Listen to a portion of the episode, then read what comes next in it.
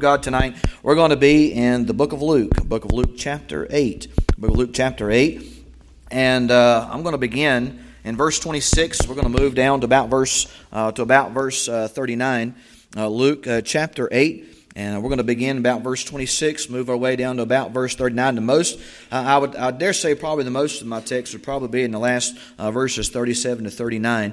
Now, I want to look tonight at this, uh, uh, what we would call maybe perhaps a local missionary. I love this guy. I love preaching about him. I love talking about him. I love his ministry. I love what God brought him out from. Uh, and uh, I just think he's uh, just a, a tremendous inspiration to me, and I think a lot of a lot of other people as well. When we look at uh, when we look at this man. Uh, I think that it'll definitely be a blessing to you. I've entitled this message, Can I Stay With You? Can I Stay With You? Uh, so let's take a look at it. Before I talk about this man, I'll tell you what, what a good man he was. Uh, he uh, he did have a past, but listen, who of us here tonight don't, right? I mean, we all, we all have got something. Uh, he had some battles. He had some struggles. Of course he did, but you know what? God saved him uh, and uh, and really just turned his life around, called him into the ministry, if that's what you want to, if you look at it. We'll look at it here in a minute. And then he went out and did something tremendous, and because of him, a lot of people, uh, I think, came to know Christ, but not only that, he prepared a whole country ready to receive Jesus. Uh, now, talk about a man that really plows the ground and gets the uh, and, and gets everything ready for the Lord Jesus to come in. Uh, God gives the increase. One sows, one waters, and God gives the increase. Uh, and we definitely see a good story of that, good picture of that right here. Uh, the Lord Jesus gave this man an opportunity to go in uh, and uh, and really do a great work for him. But before we get into what he did, let's take a look and see what some things that was going on in his life before he got to that point.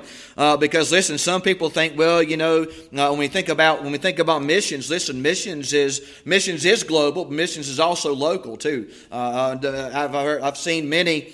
Uh, many churches will have a sign, uh, maybe perhaps uh, when they go out the front door, and it'll be, uh, I've seen some big and some were small, but they'd have it right out, right before you went out the front door, and it would say, you are now entering the mission field.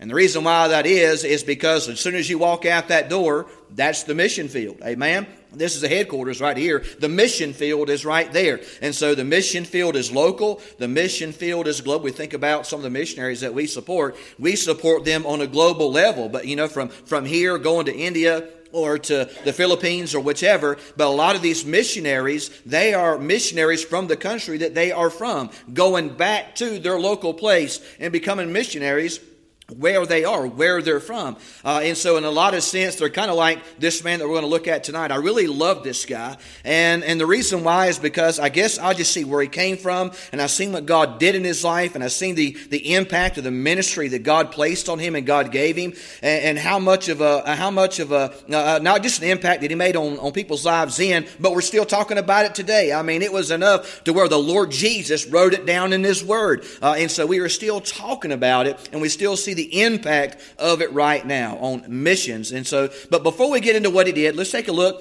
Let's look at some of the things that was going on in his life uh, whenever Jesus stepped in on the scene. So let's take a look at it. Uh, we always call this guy uh, the demoniac of Gadara, uh, but let's take a look at it there. Luke chapter eight, begin there in verse twenty-six. And let's kind of see some things that was going on, and we'll pull some truths out of this. I think it'll be a blessing to you as we really think about missions. Listen, I don't only just like this guy, but I tell you what, the, la- the the woman at the well, man, I love her ministry too. She kind of did the very same thing, really, in essence, uh, that uh, that this guy right here did. She went out there, told everybody about Jesus, and whenever Jesus came in, they, they were they were ready to they were ready to receive him and, and learn about him and know about him. Uh, these, I tell you what, those are two people that I really just really really appreciate and really admire uh, in the Scriptures. And so let's take a look at this guy. Let's begin there in verse twenty-six. The Bible says, and they arrived at the country of the Gadarenes, and which is over against Galilee, and he went forth to land, and there met him out of the city a certain man which had devils long time, and wore no clothes, neither abode in any house, but in the tombs. Now, as we begin there in verse twenty-seven, we're going to give the first truth is, and I want us to see the very, uh, the very first truth is that we see that he was a man that suffered. Now, he was a man that was uh, going through a difficult time. He was a man that the Bible says he suffered a long time. Uh, now, we don't know how long that long time is, but the Bible says it was a long time, and I guarantee that it was it was a long time. I don't know how many years it was or, or whatever it could be, but the Bible says he suffered with these things for a long time. He was in a very difficult situation. The Bible in essence shows us that, that he was possessed. I mean, he, he, he had Bible shows us there that he suffered. And so we can see his, we can see his suffering that he had in, in his, uh, in his life. Notice the Bible describes him there in verse twenty-seven as saying that he wore no clothes, neither abode in any house, but in the tombs. Now the devil was going to do everything he could Uh, to keep this man away from everybody else. He was going to do everything that he could to, uh, to to keep this man in the tombs. He was going to do everything he could to keep him away from away from people in general that would may have a, a positive impact in his life. There in verse twenty-seven, the Bible says he suffered for a long time, that he wore no clothes, neither abode in any house, but in the tombs.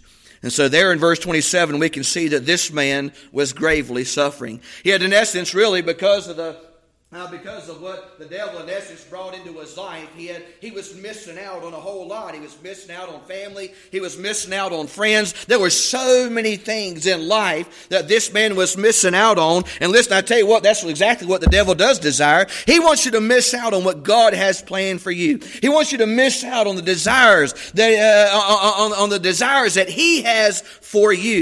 And this man was, the Bible says, had suffered a long time with these things. But not only did this man have a life of suffering, but there in verse twenty-eight, let's take a look at what happened when the Lord Jesus comes in on the scene. Now notice they're coming in off the ships. And as they're coming in off the ships, read it in a couple of the other Gospels, the Bible says there was two of them. And as the Lord Jesus comes in off the ship, we can see that these guys are up there, uh, they're up there, uh, up on the hill, so to speak. They see that the boats are coming in. G- Jesus steps off. And as Jesus steps off, notice what happens. Verse twenty-eight, when he saw Jesus, he cried out. You know what I like about verse twenty-eight is the fact, because listen, you got to understand, this man, he was still he was still there, but he had these demons that lived inside of him that had possessed him, that would at times, in essence, take over him.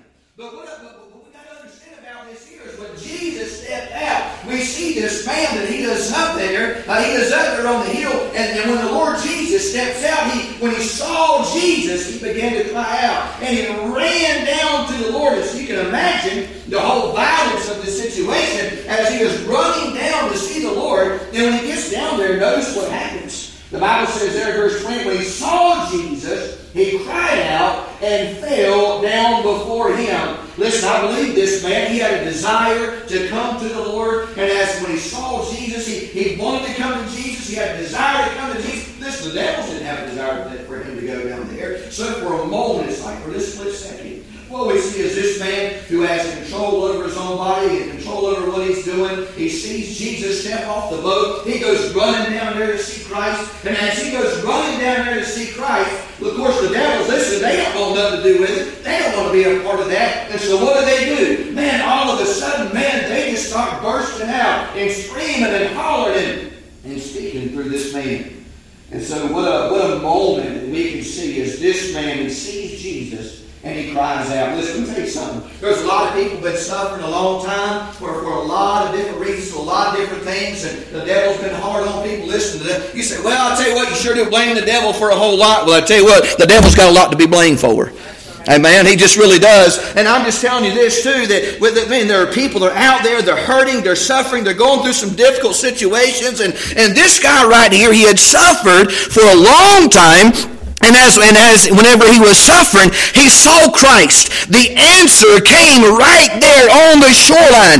What he needed, the person that he needed in his life that could do something about the situation that he was in, just came in on the boat. Just came, just stepped on the shore. And when he saw Christ, he ran down there to him. But the devils, they don't want no part of that. And so they begin to rip and they begin to scream and they begin to yell. And but the Bible says when he saw Jesus, Jesus, he cried out.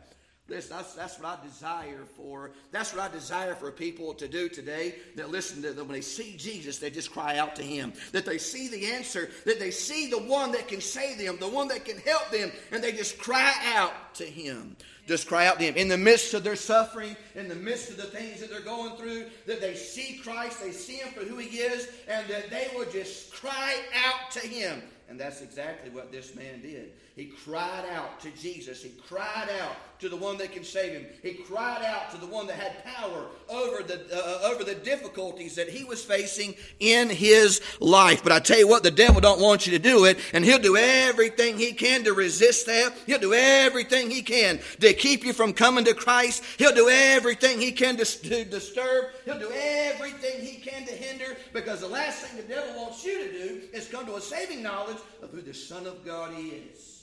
That's the last thing the devil wants to do, is for you to come to a saving knowledge of who the only begotten Son of God is, that he can save you, that he can forgive you of your sins and write your name down in the Lamb's book of life and, and be saved for all eternity. Listen, the devil don't want you to understand that.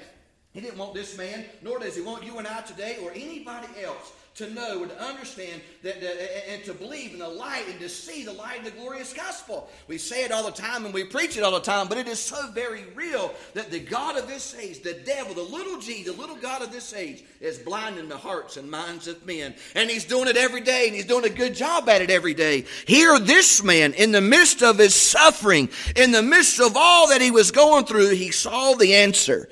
In essence, come right there on the doorstep. I mean, the answer to his problems, the answer to salvation, the answer to eternity, the answer to everything that he needed just arrived right there on the shoreline. It don't get any more beautiful than that. It don't get any more better than that. I mean, exactly what he needs just showed up. I mean, it just don't get no more prettier than that. And here we see, now down south we'd say Purdy. Y'all say Purdy? That's what we say in North Carolina. But anyways, up he says in verse twenty-eight, when he saw Jesus, he cried out, and he fell down before him. And watch what happened. The Bible says, and with a loud voice said, "What do I have to do with Jesus, thou Son of God, uh, thou Son of God Most High?" And so as he falls down before Christ, we see these demons, they begin to take over his body, and they begin to speak out to the Lord. And the Bible shows us there in verse twenty-nine that he commanded the unclean spirit to come out of the man. For oftentimes it had called him, and he was kept bound with chains and in fetters, and he brake the bands and was driven of the devil into the wilderness. And Jesus asked him, "What is thy name?" And he said, "Legion," because many devils were entered into him. And they besought him that they uh, that he would not command them to go out into the deep. And there was in a herd of many swine feeding on the mountains, and they besought him that he would suffer him them to enter into them. And he suffered them. Watch this now. Then went the devils out of the man and entered into the swine, and the herd ran violently down a steep place into the lake and were choked. And when they that fed them saw what was done, they fled and went out and told in the city and in the country. And then they went out to see what was done, and came to Jesus and found the man whom the devils were departed, sitting at the feet of Jesus. Watch this now. Clothed and in his right mind, and they were afraid. Listen, I, I think I'd be afraid too if I seen somebody clothed in their right mind today. I think I'd probably be a little scared of that too. I mean, you look around today, it don't seem like you see a whole lot of that. I'd probably be a little afraid of that myself. But here we see these guys. They see, they see this man. The folks, they see this man who the Bible says for a long time was up there in the catacombs, well up there in the tombs. The Bible even says while, he was, while the man was up there, you look in the other Gospels, they give an account of this, said he was up there cutting himself with stones, up there abusing himself, cutting himself, lived among the dead, did everything that could to keep him away. The devil did everything he could to keep him away from everybody. His own family did everything, everything. He didn't go, he did, he didn't go into the synagogue. He didn't do any of those types of things. But you know what the devil was wanting to bring to his life? Total and utter humiliation. Because whenever Jesus showed up on the scene, what was this? He was he wasn't wearing any clothes, and, and the Bible says that he was. Uh, the Bible says that he, he probably had uh, cuts all over him, where he cut himself up there in the tomb. And so this man, he was in a dire state. Listen, the devil desires nothing but humiliate you in your life, to bring you to the lowest place you could ever possibly get. And let's not ever think, listen, that the devil's your friend. That, you know, and, and, and, and when the world begins to say, "Well, you know, you can just come on out here and, and, and live like you want to," listen, that's a lie.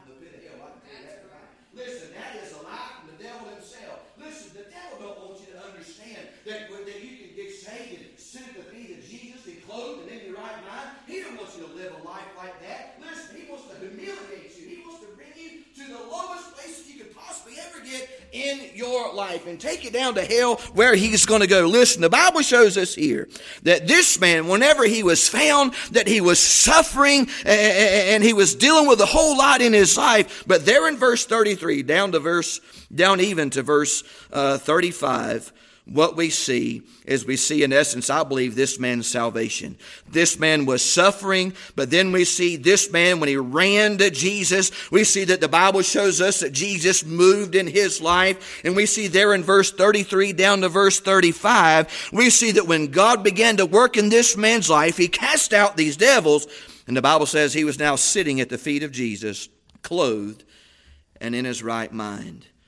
Uh, what a beautiful picture I think we can see of God moving in this man's life, the, the Lord Jesus moving in this man's life and, and demonstrating to him uh, what it was like, what it was actually like to uh, to be a, a person who uh, could be in, uh, soberly minded, a, a man that uh, that to, that could uh, that could follow, a man that could follow the Lord and didn't ever didn't have all these things. The Bible says he was bound in chains and fetters. The Bible said that people, they, they tried to bound him in chains. They bound him in fetters, but he was so strong that he would, in essence, break them. Nobody could do anything with him. And now here they see the Lord Jesus moves in this man's life, and the one that nobody could do anything with for a long time is now seated at the feet of Jesus. Now seated at the feet of Jesus, clothed and in his right mind. Ain't nobody ever seen him like that before. Man, what, a, what an amazing sight. You're so used to seeing, they were all so used to seeing this guy uh, talking out of his mind and dwelling up there in the catacombs and cutting himself. And they were so used to seeing this guy, the outcast of society. Nobody wanted to be around him. Nobody wanted to be a part of that. But there he was. Everybody knew who he was.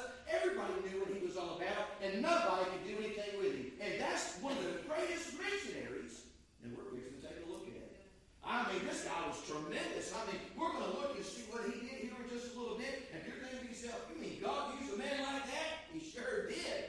I think, I think, I think, I think God loves using folks like this and many others as well. But we see this man.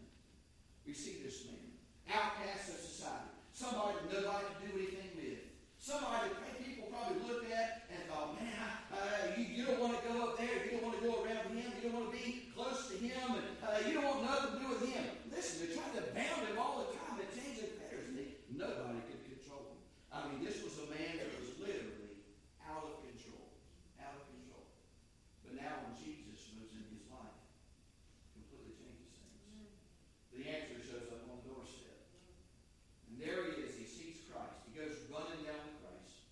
The devil fighting the whole way. I imagine as he was running down to see Jesus, the devil was fighting the whole way, lashing out and screaming out and hollering out, because the devil will do everything he can to hinder him from getting to where he needs to be. The devil's going to do everything he can to hinder him and to stop him from getting to the Lord Jesus. And this man, as he was running to Christ, the devil doing everything he can uh, to stop him from getting down there. Here we see in the text, this man whom no one can control, this man who was running around with no clothes, this man who was not in his right mind or didn't seem like he was in his right mind, this very man whom everybody knew to be in this condition for such a long time was now instantaneously, just like that, by the power of God, brought under control. Brought under control. The Lord Jesus moved in his life. God had power over his life. God was able to get, the Lord Jesus was able to get rid of these demons that were in his life. Uh, he no longer needed to be bound by chains and fetters, because he was now delivered, and he that is free is free indeed. Amen? So not only was he free uh, physically speaking, but he was now free spiritually speaking. The Lord Jesus moved in his life, and he is now sitting there in front of Jesus, clothed and in his right mind. In verse thirty-five, the Bible says they went out to see what was done. I mean, the Lord started moving, and that's what they, when the Lord started moving, that's what they wanted to do. They went, man, what's going on down there? The Bible says they went out to see what was, what was done, and they came to Jesus and found the man, out of whom the devils were departed, sitting at the feet of Jesus, clothed and in his right mind, and they were afraid. They also, they also which saw it, told them by which means he that was possessed of the devils was healed. So everybody that was sitting around, and even the folks that came in from out of town that didn't see it, people that saw it, people that didn't see it, they just heard about it, they all came in, they saw what was going on, they saw what happened, they saw this man, the whole the whole place, the whole area, they saw this man who, who was sitting in his right mind, clothed in front of Christ. They saw this man, and they were afraid. You know one reason why I think they were afraid? Because, listen, all these people have done everything they could to rectify the situation. All these people have done everything they could to try to solve this problem, to solve this situation, to bring this man under control, and they knew there was nothing they could possibly do about it. But then whenever they saw a man that come in that could do it, man, that really got them scared. Because they thought, man, who in the world has the power to bring calmness to this chaos? Who in the world has the power uh, to bring a man that is wild as him, to bring peace and, and, and to bring peace and soberness into his life? Who could possibly do that? I think that is what brought fear to their minds, because they knew within themselves there is no way that anybody could have done anything like this. So a man that has the power to bring such a man as this to his knees, a man that has the power to bring a man such as this uh, clothed in his right mind, that there must be something going on. And so they didn't know what was happening, but they knew that there was a power behind it. They were afraid of it. The Bible shows us here in the text, in verse thirty-seven, the whole multitude, watch this now, then the whole multitude of the country of the areas round about besought him to depart from them, for they were taken with great fear. And he went up into the ship and returned back again. So you read one of the you read some of the other gospels, and you see that they they, they was actually telling Christ to leave. They were so afraid of what had happened, because they didn't understand. They were so afraid of what happened, they in essence, they in essence told Christ to leave. I think one of the reasons why they told Christ to leave is because he told them to go get in the swine. He was okay with that. Yeah, go to all you demons. Yeah, go out here, go out there and get, get in the pigs. And there they were. They lost the livelihood doing what they should have been doing anyway. And they got mad and upset about it. They saw everything that was going on. And they said, oh yeah, you need to get on up out of here. They didn't, they didn't want the Lord around. Listen, the devil will use anything. Even when he's lost the battle, he'll use everything he can, even fear, to get Christ out of your life. Everything he can. He'll, he'll use all different kinds of things to, uh, to, to get Christ off the shore of, of your life, to, to try to push Christ as far away as possible. Everything that he can. What I found interesting about verse thirty-seven is the Bible says the whole multitude of the country, the Gadareans round about, besought him to depart. But you know, in the midst of all of that, there was one man that didn't, even though everybody else did. Now we're going to get into our missionary here. Our missionary, he lived a, a suffering life. He suffered for a long time. The man, praise the Lord, he got saved. He got saved. God moved in his life, broke a change in his life, and then called him for a purpose to do something for him. So now let's take a look at this missionary. Look at his life, his past life. Now let's take a look at what's going on with him. I want to focus on verse thirty-seven right here. We see a man that wasn't just wasn't just suffering, but then we see a man not in, not in after he suffered, we see a man that got saved. Then after that, we see a man who was steadfast in his faith. Now notice this is just a new Christian. This is just a new man. He just had all these demons cast out of him. He's sitting in front of Jesus, clothed in his right mind. Everybody else now, the whole countryside is sitting there, standing, looking at Jesus and his disciples, and all they're saying, "Get out of here! We don't want you here. We want you to go away." And they were afraid, and they were fearful, and they were telling Jesus to go away. All except one man. All except for one man. The Bible shows us here in verse thirty-eight, take a look at it. Now, the man out of whom the devils were departed besought him that he might what? Be with him. Lord, can I stay with you? Can I stay with you? You see, there in verse thirty-seven, we see a man that was steadfast. A man that was steadfast in his faith. Listen, he suffered a lot. He sure did. There was a time in his life, man, when he was dealing with a lot, and, and he was suffering, man, he went through a whole lot. The Bible says for a long time. But then Jesus moved in, changed his life. He received salvation, and after he got saved, man, I tell you what, here comes one of the very first tests he could possibly face. Because after the man got saved, everybody looked at Jesus, everybody looked at the man, everybody looked at Jesus, and they said, "We don't want you here. You need to leave." Now here this man who just got saved, this man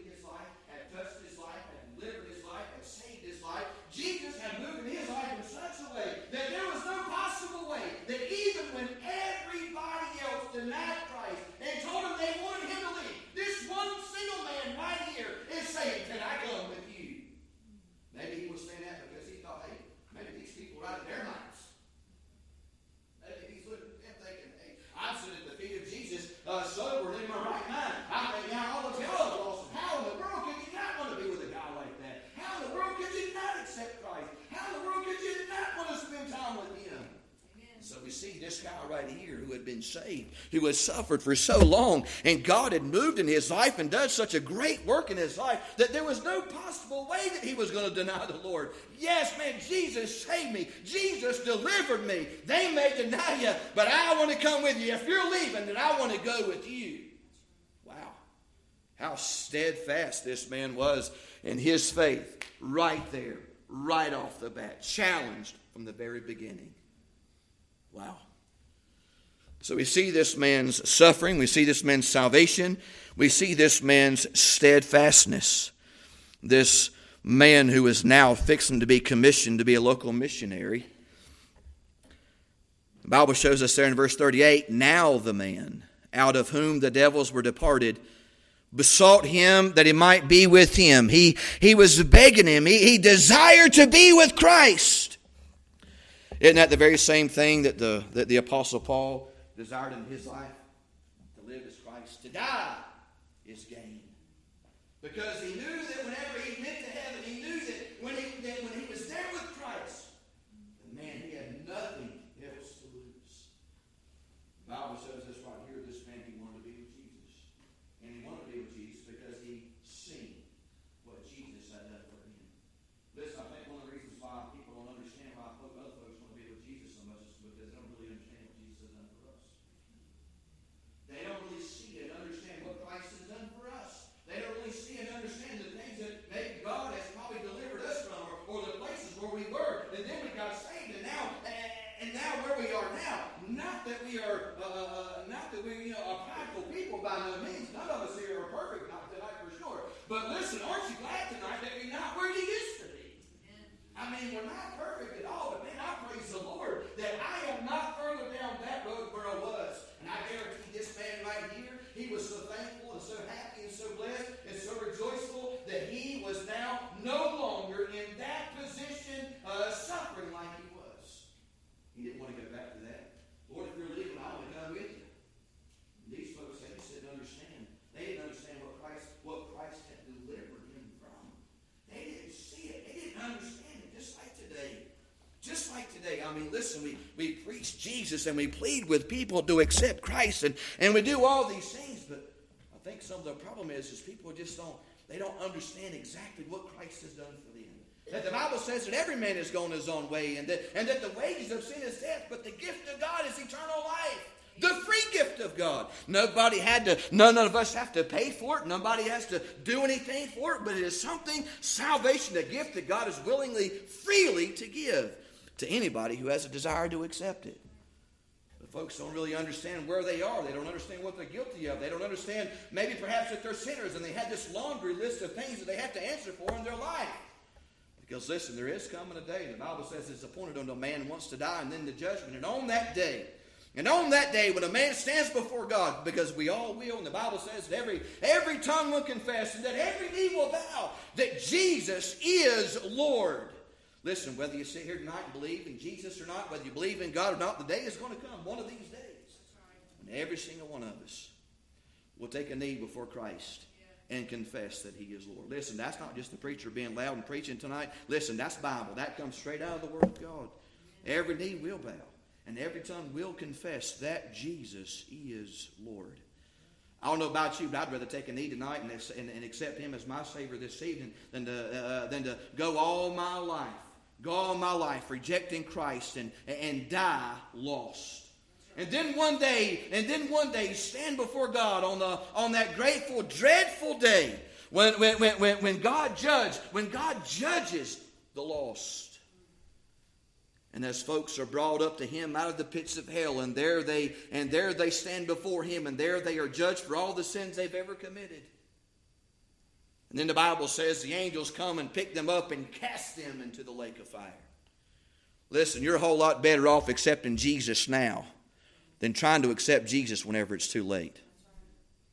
The Bible shows us here this man, man, he accepted Christ, and when everybody else denied him, he wanted to run to him. When everybody else wanted to go away, he wanted to spend time with him. And the Bible says in verse thirty-eight, now the man out of whom the devils were departed besought him that he might be with him. Lord, can I stay with you? God, can I go with you? I want to be with you. What was he willing to do? Man, he was willing to forsake. He was willing to forsake his hometown. He was willing to forsake whatever that he had back home to follow Christ. He was willing to get away. He was willing to, he was willing to go with Jesus. We look at the next thing that happened. This man, he was steadfast right from the start, right from the beginning. He was so steadfast. But then notice, let's take a look at let's take a look at his service there in verse thirty-eight. The Bible says, "Now the man out of whom the devils were departed besought him that he might be with him, but Jesus sent him away." You say, "Well, God, why did God send him away?" You say, "Man, this man, he wanted to be with Christ. He wanted to, he wanted to go with Jesus. Why did God send him away? Why did Lord Jesus send him away?" Because God had a mission for this man. He had a local mission for this man. And God had something.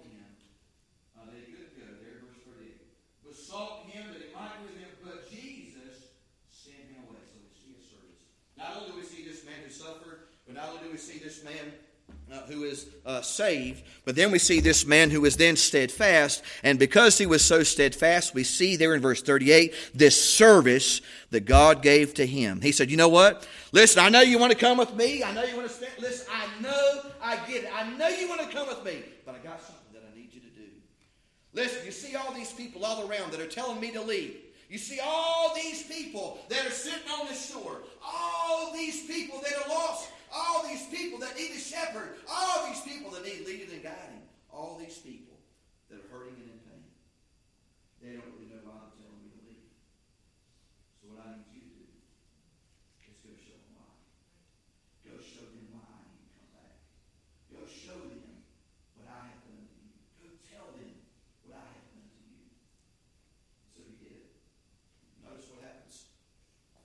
I love the fact, I'm going to point this out too before we, as we move forward, because we know that the Lord Jesus was the greatest missionary. We talked about that the other week. Notice what the Lord Jesus did. The Lord Jesus, he saved this man there in verse thirty-eight. You see where it says, "Now the man." So we see now the man, that's one, that's singular. That's Jesus working personally in somebody's life. So then after this man got saved and God commissioned him to go and and, and God commissioned him to uh, to serve him, notice what happened. You get down to verse thirty-nine.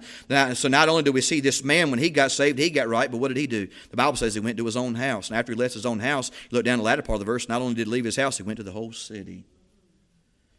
He went to the whole city. So the Lord worked in this man's life, and then after God worked in this man's life, this man went back to his own house. And he went back to his own house, he worked on his own house, and then he left his house, and then he went out into the whole city. Man, how beautiful is that? It don't get no greater than that. It don't get no better than that. The Bible shows us there his service there in verse thirty-eight. God sent him. Jesus sent him away.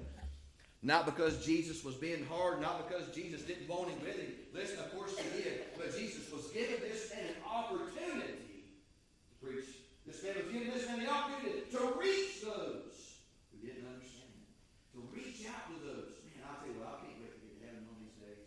And I'm going to meet this guy. I don't know what this guy's name is. I know we call him the demon actor. There he is.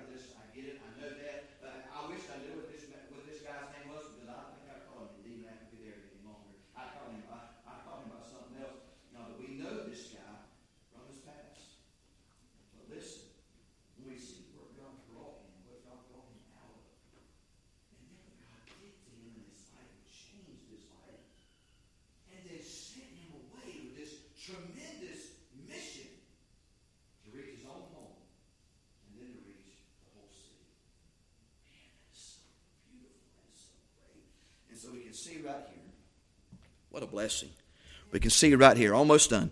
The Bible says there in verse thirty-eight, Jesus sent him. Listen, he was he was sent by Jesus. He wasn't mama sent. He wasn't daddy sent. He wasn't sent by his brother. He wasn't sent by grandma and grandpa. He wasn't sent by nobody that lived. He was sent by Christ himself. And the Bible says there in verse thirty-eight that Jesus sent him away. And what did Jesus say? He said, return to thine own house.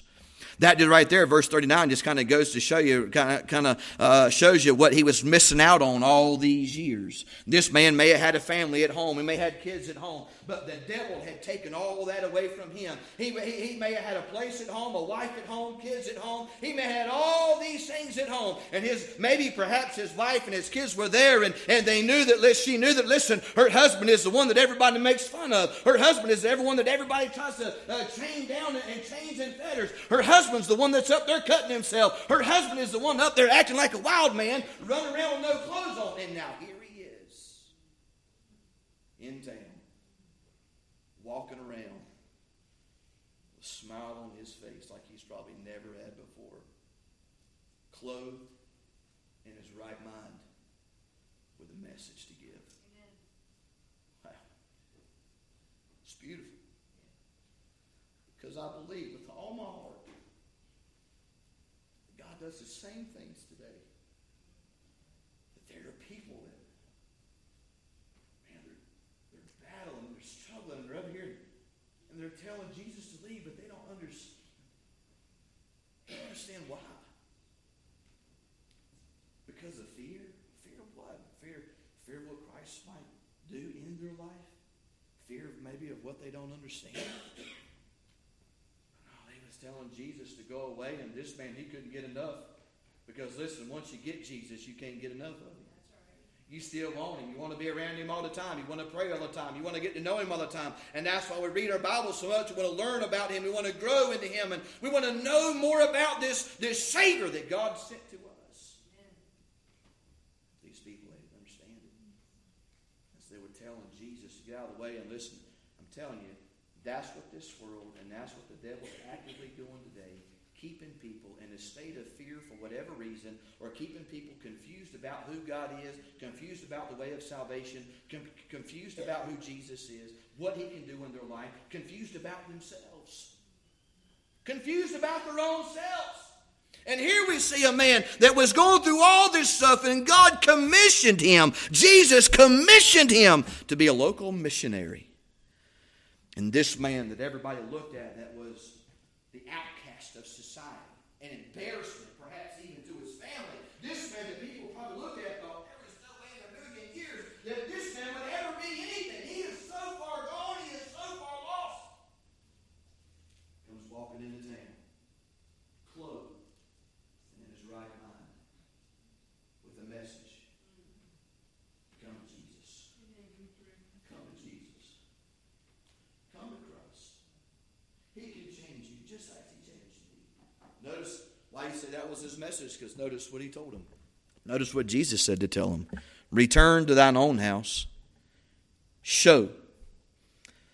One of the other gospels says, tell. Show everybody. Tell everybody. Proclaim. Preach it. How great things God hath done unto thee. You tell everybody what I've done. You tell everybody how good I am. You tell everybody that I can break the chains into their life, and, and that I can save them if they'll just come to me and accept me. That's right. You tell them. You let them know. Because there were so many people on the shoreline telling Jesus to get away. People today, they're standing on the shoreline telling Jesus to get away. And the answer's right there on the doorstep. And they're telling Jesus to get away. And the devil's doing everything he can to push Christ away from everybody. And here this man got the Great Commission. The Bible says in verse thirty-nine, return, Jesus said, return to your own house. You go back home, see your wife. You go back home and see them kids. Because I guarantee you, she's waiting to see that husband that she used to have, clothed and in his right mind. And he goes back home. I can only imagine the scene. And then he leaves. The Bible says, shows us in essence, He goes through town there in verse thirty-nine. The Bible says he went his way and he published throughout the whole city how great things Jesus had done unto him. He told everybody there the things that Christ had done, how God had changed his life, how Jesus stepped in on the scene and completely changed everything. All the things that man tried to tame and all the things that the world tried to do could not do nothing to help this man. But Jesus steps on the scene and completely changes this man's life and commissions him to do one of the greatest things he could possibly ever do in his life. Tell people about Jesus. The Bible says in verse thirty, thirty-nine, throughout the whole city. I like that, that the Bible put the whole city. You know what that means? That means when this man went out there throughout the whole city, he didn't leave a stone unturned. He didn't leave a stone unturned. He, he didn't walk to this city and say, well, I don't know, this is a rough part of the neighborhood. He knew himself where he was. It wasn't that long ago. He was worse off than them. They may be living in a bad part of town, but he was living up there with the dead. How much more down, how much further down the road you got to get away? No, this man went throughout the whole city. It didn't matter where they lived. It didn't matter where they were. It didn't matter what part of town it was. It didn't matter how much money they had or lack of, or how much. None of that mattered. It didn't make any difference. It didn't matter how big the house was. It didn't matter what kind of clothes they wore. It didn't matter what kind of, didn't matter what kind of car they had. It made no difference whatsoever. This man went throughout the whole city. Because this man, this man, man, this man too, but this man, because he had seen the power of God in his life, he didn't want nobody to miss out. Nobody. And he loved all those people in the city. All of them. So much that he wanted them to see the same Christ that he seen. To see the same Savior that he seen. He wanted everybody to know it. He wanted everybody to hear it. You know just as well as I do, when you love something, and something like this is happening to you, you can't keep it in. You got to let everybody know. You got to let everybody know what God's done for you, and that's what this man did. Notice what happened. We'll stop with this. It's not only do we see this man's service, but notice what happens there in verse forty.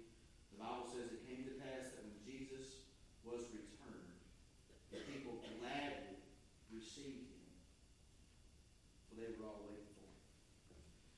This man, he went out there and he began to tell everybody and evangelized everybody and tell everybody who this man is that completely changed his life. His life, his family's life. He began to tell everybody what Christ has done. And whenever he went out there to do that, the Bible shows us there in verse forty that this testimony that he had about his life, this man had a local mission to his own community.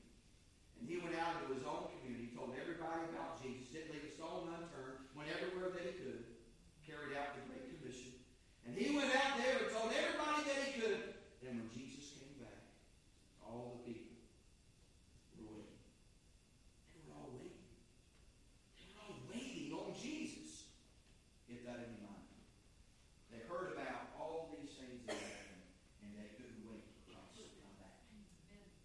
They couldn't wait for him to come back. The Bible says that they were all waiting on the Lord. There in verse forty, it came to pass that when Jesus was returned, the people gladly received him, for they were all waiting. Every single one of them, every single person, they were waiting on him. Why were they waiting on him?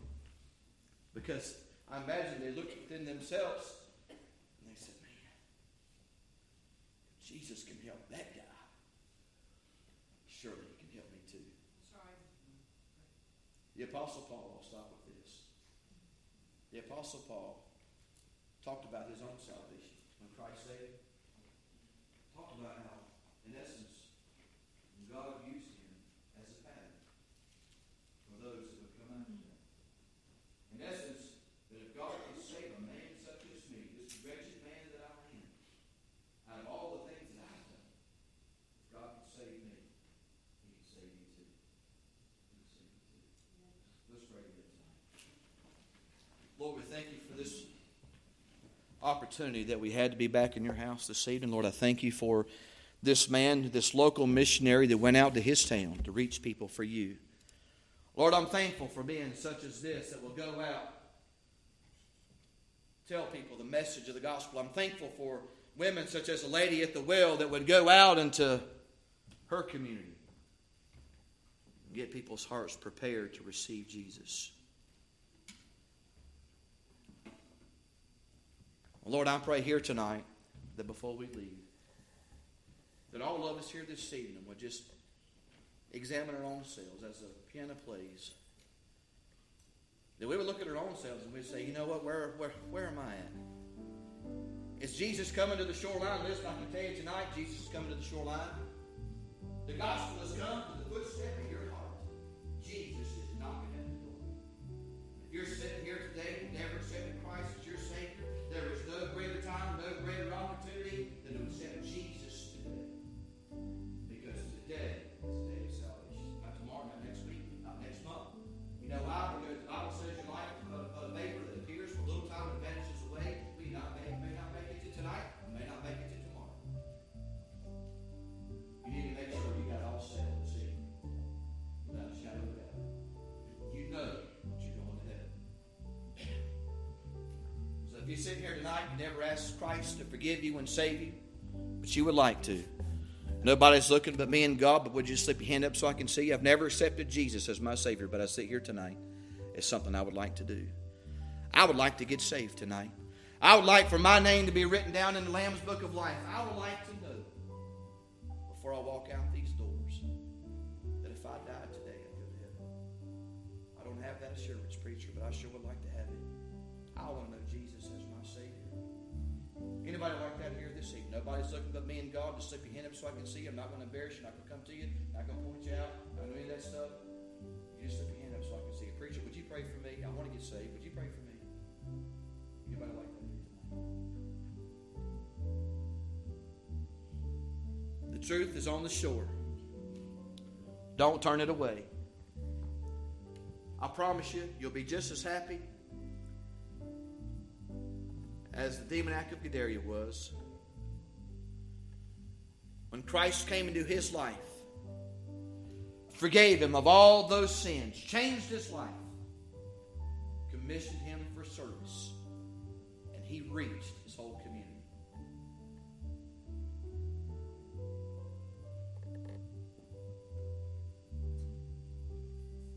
We're going to open up the altar tonight. It could be you just want to come and pray. If you desire just to come and pray about some things tonight before we leave, and you just want to come to this altar and just pray, I don't know what the Lord's laid on your heart, but it could be all kinds of different things. Could have something to do with this message tonight, may have, may not, but whatever it is, God's speaking to your heart. Please come, please pray. Seek the face of God. It could be about salvation. It could be about being steadfast. It could be about faith. It could be about struggles that maybe we are facing, dealing with in our life. It could be about our home. It could be about a whole host of different things. Listen, we are a needy people here tonight. From the pulpit to the pew, from one side of the church to the other, we are all the needy people.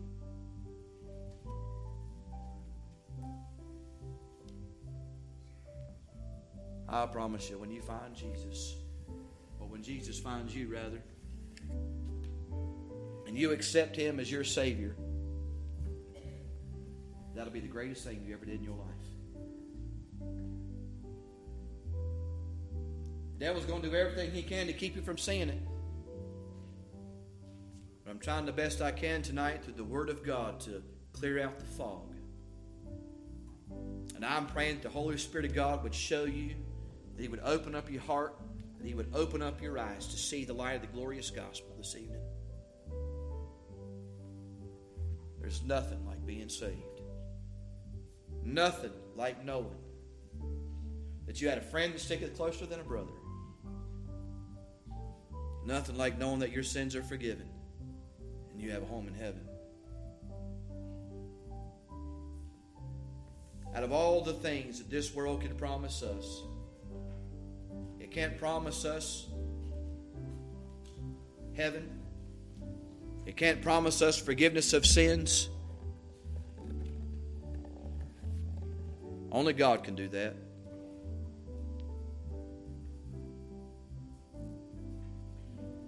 You might be praying tonight, Lord, just move in my life, move in my family, manifest yourself and your presence to me and to those that I love.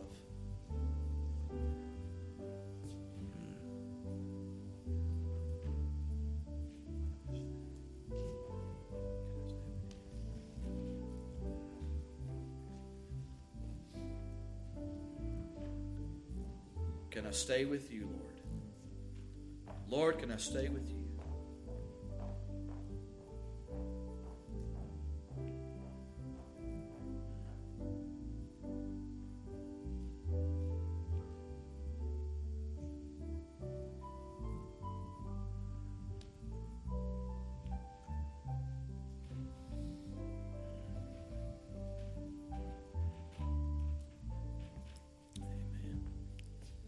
Amen. Amen. Thank you so much for being here tonight.